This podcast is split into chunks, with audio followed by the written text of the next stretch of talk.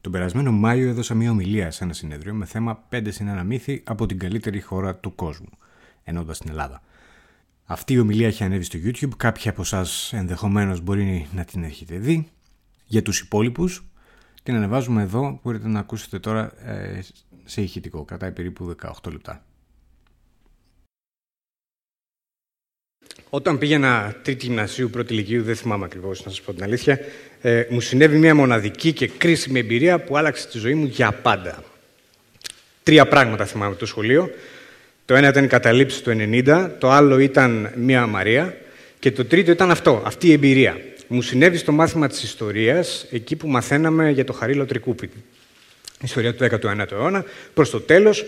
Στο κεφάλαιο λοιπόν που μαθαίναμε για αυτά τα πράγματα, στο τέλος τέλος κατέληγε με μία φράση, η οποία ήταν περίπου η εξής. Και στη συνέχεια ακολούθησε ο πόλεμος του 1897, ένα δυσάρεστο επεισόδιο της ελληνικής ιστορίας, το οποίο καλύτερα να μην θυμόμαστε. Βιβλίο ιστορίας, τι λες; Ένα δυσάρεστο επεισόδιο το οποίο καλύτερα να μην θυμόμαστε. Μια φορά είχα βγει με μία που βαριόταν τόσο πολύ στο ραντεβού που πήρε επί τόπου τηλέφωνο δύο φίλους της να έρθουν να τις κάνουν παρέα. Αυτό είναι ένα δυσάρεστο επεισόδιο που καλύτερα να μην θυμόμαστε. Όχι ολόκληρος πόλεμος. Εκείνη τη στιγμή, λοιπόν, σε εκείνη την τάξη που διάβασα αυτό το πράγμα, ε, κάτι μέσα μου έσπασε. Και από τότε και στο εξής, έπαψα να πιστεύω ότι λένε τα σχολικά βιβλία. Και άρχισα να ψάχνω πού είναι η αλήθεια. Γιατί αν είναι να μας λέει ε, ψέματα ένα βιβλίο ιστορίας, σχολικό, αν είναι να μας συμπεριφέρεται και να μας μιλάει με τέτοιο τρόπο, λες και είναι μια ανήσυχη θίτσα, το μην μπούμε κάτι στο παιδί και τρομάξει, τότε ποιος άλλος μας λέει ψέματα. Στα επόμενα χρόνια, τα οποία ήταν πολλά, διαπίστωσα ότι αυτοί που μας λένε ψέματα είναι πάρα πολλοί και είμαστε ακόμα και οι ίδιοι μας οι αυτοί. Λέμε ψέματα στον εαυτό μας. Ε, πολλά από τα πράγματα που ξέρουμε σήμερα και θεωρούμε δεδομένα είναι μύθοι. Δεν ισχύουν. Επίσης, πολλά από τα πράγματα που ισχύουν δεν τα ξέρουμε ή δεν ασχολούμαστε μαζί τους ή δεν μας τα λένε ή μας τα κρύβουν. Ε, οι μύθοι υπάρχουν παντού. Μύθος, ας πούμε, είναι ότι πρέπει να, έχεις, ε, να είσαι νηστικός τρεις ώρες, να μην έχεις φάει τρεις ώρες πριν πας για μπάνιο στη θάλασσα. Δεν ισχύει. Αλλά είναι ευρύτερα δεδομένο αυτός ο μύθος. Και βέβαια είναι ένας μύθος σχετικά ανώδυνος. Δεν πέθανε κανένας ποτέ επειδή πήγε νηστικός για μπάνιο. Υπάρχουν όμως μύθοι οι οποίοι έχουν σοβαρότερες συνέπειες και για μερικούς από αυτούς θα συζητήσουμε σήμερα. Ε, ο πρώτος από τον οποίο ξεκινούν όλα είναι αυτός. Ελλαδάρα, είμαστε ένας σπουδαίο αρχαίο έθνος που όλο νικάει. Αυτή είναι η φρεγάτα Ελλάς, αυτή που βλέπετε στα αριστερά. Ε, είναι το πρώτο πολεμικό πλοίο που αγόρασε το ελληνικό κράτος από την ανεξαρτησία του. Ε, γίναμε ανεξάρτητο κράτος το 1824, την ίδια χρονιά αγοράσαμε αυτό το σκάφος από τους Αμερικάνους. Το παραλάβαμε δύο χρόνια αργότερα, το πληρώσαμε διπλό, υπήρχε ένα σκανδαλάκι στη μέση, έτσι γίνονται αυτά τα πράγματα πάντα, αλλά τέλος πάντων το πήραμε. Ήταν μεγάλη υπόθεση. Το πλοίο αυτό είχε ένα άδοξο τέλος. Το βύθισαν, το πυρπόλησαν το 1831, ενώ βρισκόταν στο λιμάνι του Πόρου. Ποιος έκανε αυτό το αποτρόπαιο έγκλημα, αυτός. Ποιος είναι αυτός, ο Ανδρέας Μιαούλης.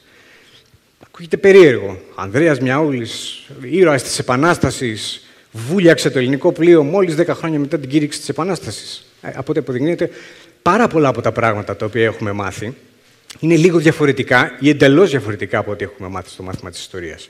Παράδειγμα, το ε, κρυφό σχολείο δεν υπήρξε, δεν έγινε ποτέ. Ο παλαιόν πατρόν Γερμανός στην Αγία Λάβρα που σήκωσε το λάβαρο της Επανάστασης. Ποτέ δεν έγινε κάτι τέτοιο ένα σωρό άλλα πράγματα, όπως ας πούμε ο Μαυροκορδάτος σε μια φάση έβγαλε μια σπουδαία ομιλία στους ναύτες του ελληνικού ναυτικού, τους επαναστάτες, δεν κατάλαβαν λέξη, γιατί ο Μαυροκορδάτος μιλούσε στα ελληνικά και αυτοί μίλαγαν αρβανίτικα. Υπάρχουν πολλά τέτοια. Ο άλλος που βούλιαξε τη φρεγάτα το 1931 γιατί, το 1831 μάλλον, γιατί τη βούλιαξε, επειδή ήταν Ιδραίος. Και οι Ιδραίοι δεν γούσταραν τις πολιτικές του κυβερνήτη της Ελλάδας, του Καποδίστρια, οπότε έκαναν εξέγερση εναντίον της χώρας τους. Παρακάτω στην ιστορία, όχι μόνο στην Επανάσταση, μην μείνουμε με τους μύθους εκεί, τους οποίους μαθαίνουμε από μικρά παιδάκια, ε, στον Πρώτο Παγκόσμιο Πόλεμο, ας πούμε. Υπήρχαν Έλληνες που πολεμούσαν με τους καλούς, τους Άγγλους, Γάλλους, Ρώσους, και ταυτόχρονα υπήρχαν Έλληνες στρατιώτες, αυτοί που ήταν πιο προσκύμενοι στο βασιλιά, που πολεμούσαν με τους Γερμανούς, ταυτόχρονα στον ίδιο πόλεμο. Ή τον πόλεμο που είπαμε πριν, το 1897, το φανταστικό. Επιτεθήκαμε στην Οθωμανική Αυτοκρατορία όλο όρεξη, μας διέλυσαν, μας διέλυσαν, σε 30 μέρες μας έτρεχαν κυνηγημένους, ήμασταν στη Λαμία, επενέβησαν οι ξένοι για να μας σώσουν. Πήραμε δάνεια για πολεμικές αποζημιώσεις και αποπληρώναμε τα δάνεια μέχρι τη δεκαετία του 70, του 1970. Τόσο καλά. Επίσης, πιο πρόσφατα, αυτός ο κύριος με το καπέλο στο χέρι, που τον χαιρετάνε ε, φασιστικά οι άλλοι κύριοι γύρω-γύρω, τον χαιρετάνε φασιστικά επειδή είναι φασίστας και δικτάτορας. Είναι ο Ιωάννης Μεταξάς, που είπε το περήφανο όχι στους Γερμανούς. Ε, εμείς οι Έλληνες σε μεγάλο βαθμό αυτό προσδιοριζόμαστε κυρίως από τα επιτεύγματα των προγόνων μας. Και θεωρούμε ότι είναι επιτεύγματα σπουδαία και λαμπρά. Ότι οι πρόγονοι μας τα έκαναν όλα αλάνθαστα, ότι ήταν ήρωες. Και άρα είμαστε και εμείς λίγο ήρωες. Εφόσον αυτοί ήταν τόσο φανταστικοί, και εμείς είμαστε λίγο φανταστικοί. Είναι μύθος. Στην πραγματικότητα, τα περισσότερα από τα πράγματα που έγιναν στο παρελθόν, στην ε, μακρά ελληνική ιστορία, ήταν λίγο πιο θολά. Ήταν αρκετά πιο αμφιλεγόμενα, όπως είναι συνήθως η πραγματικότητα. Δεν υπήρχαν αψεγάδιαστοι ήρωες και δεν είμαστε αψεγάδιαστοι ήρωες και εμείς. Τώρα, αυτός ο μύθος πυροδοτεί όλους τους άλλους. Φτιάχνει ένα έφορο έδαφος για να ευδοκιμήσουν και άλλοι μύθοι, οι οποίοι χαρακτηρίζουν ε, τον τρόπο που ζούμε σήμερα και τους εαυτούς μας στη σημερινή εποχή. Όπως για παράδειγμα, είμαστε μια μεγάλη και ισχυρή χώρα. Δεν είμαστε. Είμαστε το 0,03% του παγκόσμιου ΑΕΠ. Είμαστε μικροσκοπική οικονομία, όχι πάρα πολύ σημαντική. Επίσης, τη μισή μας ιστορία την έχουμε περάσει πτωχευμένη. Η Ελλάδα έχει πτωχεύσει έξι φορές. Τη μισή της ιστορία την έχει περάσει είτε υποκαθεστώς πτώχευσης, είτε υποκαθεστώς προστασίας, επιτήρησης, διάφορα ονόματα. Ξέρουμε να αλλάζουμε τα ονόματα. Η ουσία παραμένει η ίδια. Δεν είμαστε πάρα πολύ μεγάλοι, ούτε πάρα πολύ ισχυρή χώρα. Είμαστε μικροί, όχι πολύ σημαντικοί. Άλλος μύθος. Οι ξένοι μας μισούν και μας ζηλεύουν. Δεν ισχύει. Πρώτα απ' όλα, οι περισσότεροι λαοί δεν ασχολούνται με τους άλλους λαούς. Όπως ξέρουμε κι εμείς, οι περισσότεροι ασχολούνται με τον εαυτό τους. Ωστόσο, η Ελλάδα, η μικρή, ασήμαντη χώρα, έχει εισπράξει αρκετή συμπάθεια σε όλη την ιστορία της και εξακολουθεί να εισπράττει, άμα το καλοσκεφτεί κανείς. Και όχι πάντα με ανεδοτελή κίνητρα. Δηλαδή, οι ξένοι στο παρελθόν μας έχουν δείξει ε, αρκετή συμπάθεια και για λόγους, αυτοί είναι τρεις φιλέλληνες, ας πούμε. Αν το καλοσκεφτεί κανείς, οι ξένοι ήταν αυτοί που μελέτησαν την αρχαία ιστορία. Από αυτούς ξεκίνησαν οι ανασκαφές. Χάρη σε αυτούς εν μέρη ξέρουμε τι έκαναν οι αρχαίοι Έλληνες. Ε, Επίσης, όποτε μας επιτίθενταν κάποιοι ξένοι, ξέρω εγώ, Εθωμανοί, δεν ξέρω ποιοι άλλοι, ή όποτε επιτιθόμασταν εμείς, γιατί όπως είπαμε το κάναμε και αυτό πολλές φορές, Άλλοι ξένοι επενέβαιναν για να μας σώσουν. Αν δεν είχε γίνει η ναυμαχία του Ναβαρίνου, πιθανότατα, ε, από εμάς εδώ δεν θα μιλούσαμε όλοι ελληνικά σήμερα.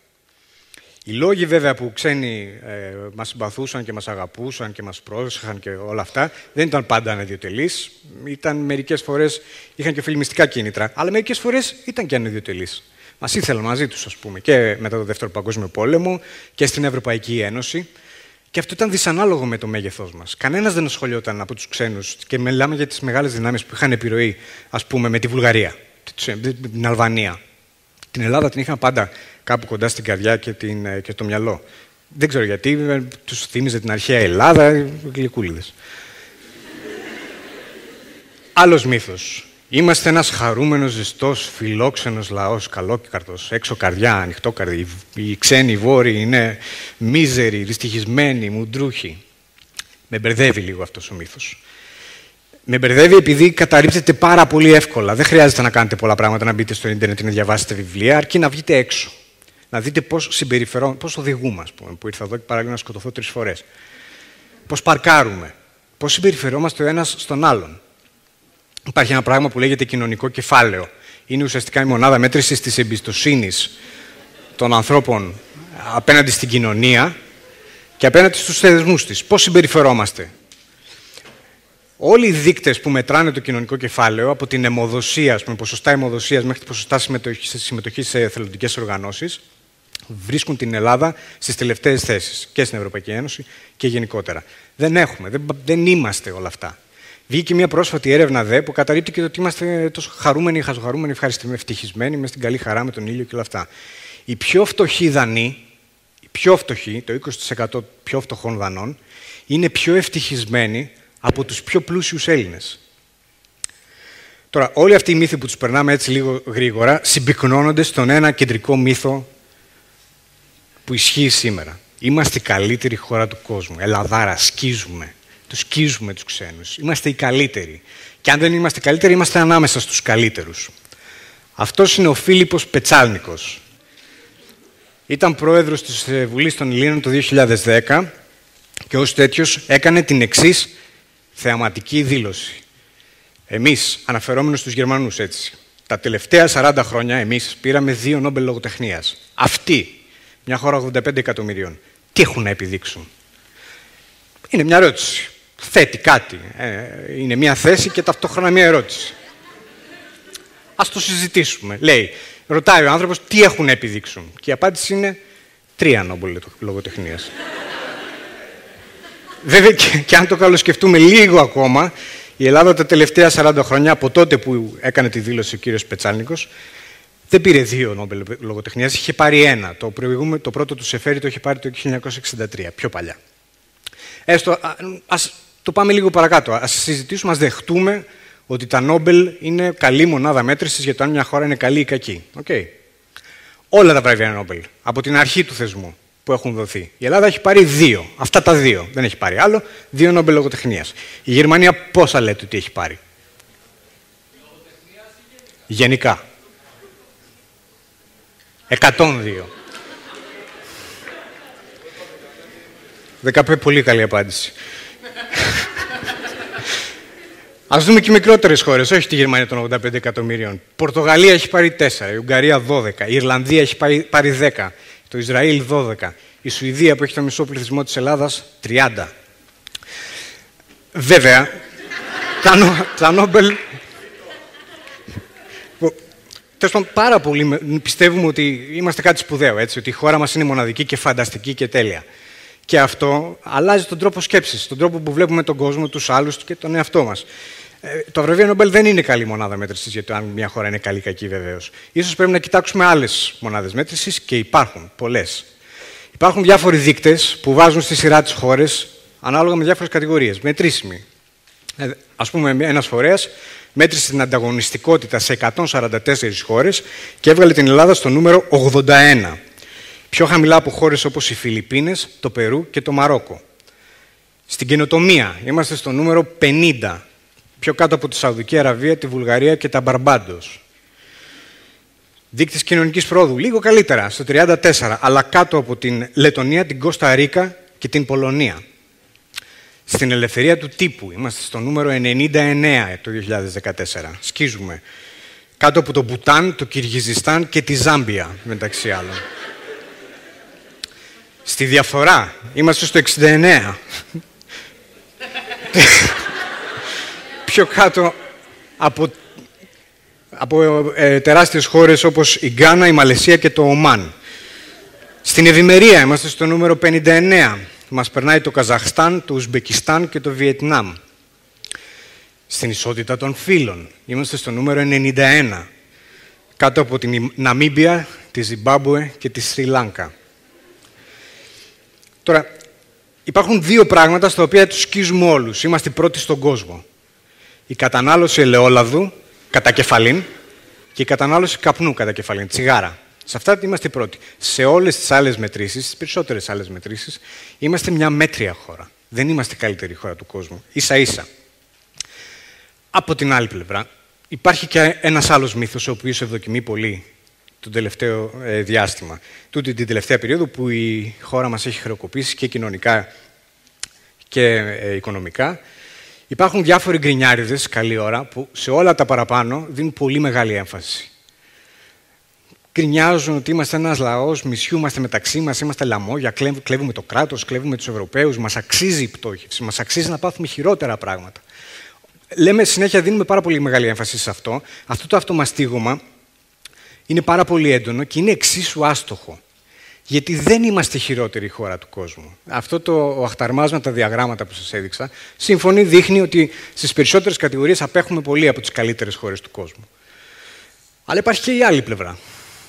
Οι χώρες που είναι κάτω από εμάς. Δεν είμαστε οι χειρότεροι. Υπάρχουν χειρότερες χώρες. Υπάρχουν πολλές χειρότερες χώρες.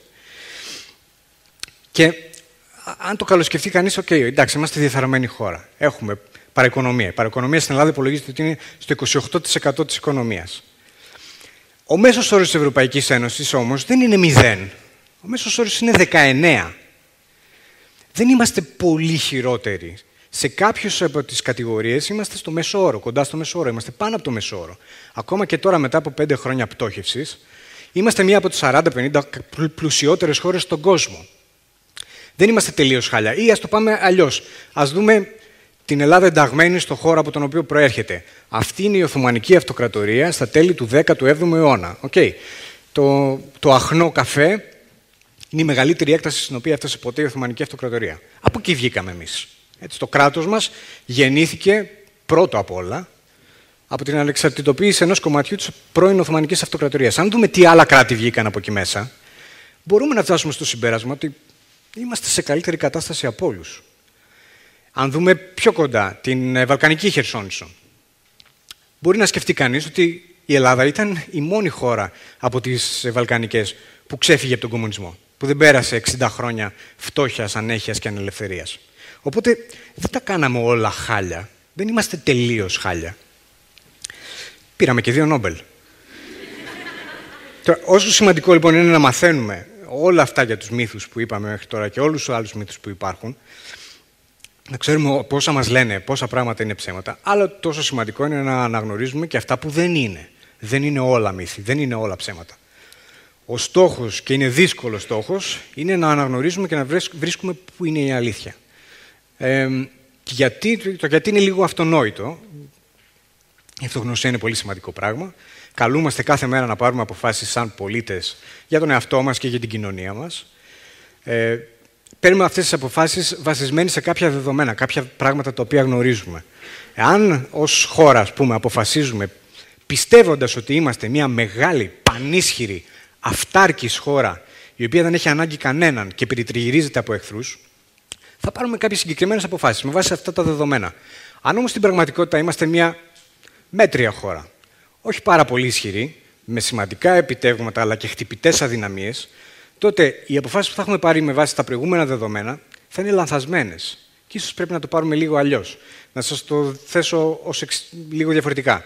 Αυτός είναι ο Αγισίλαο. Έστω ότι ο Αγισίλαο αγαπάει τη Ροξάνη. Ωραίο πράγμα ο έρωτας. Τι ωραίο, θέλει να ζήσει μαζί της για πάντα. Να κάνουν κουτάβια και να περάσουν μια ζωή ευτυχισμένη.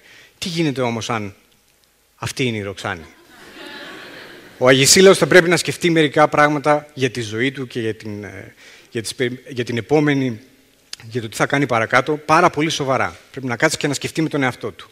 Το ίδιο πρέπει να κάνουμε κι εμείς. Σας ευχαριστώ πάρα πολύ.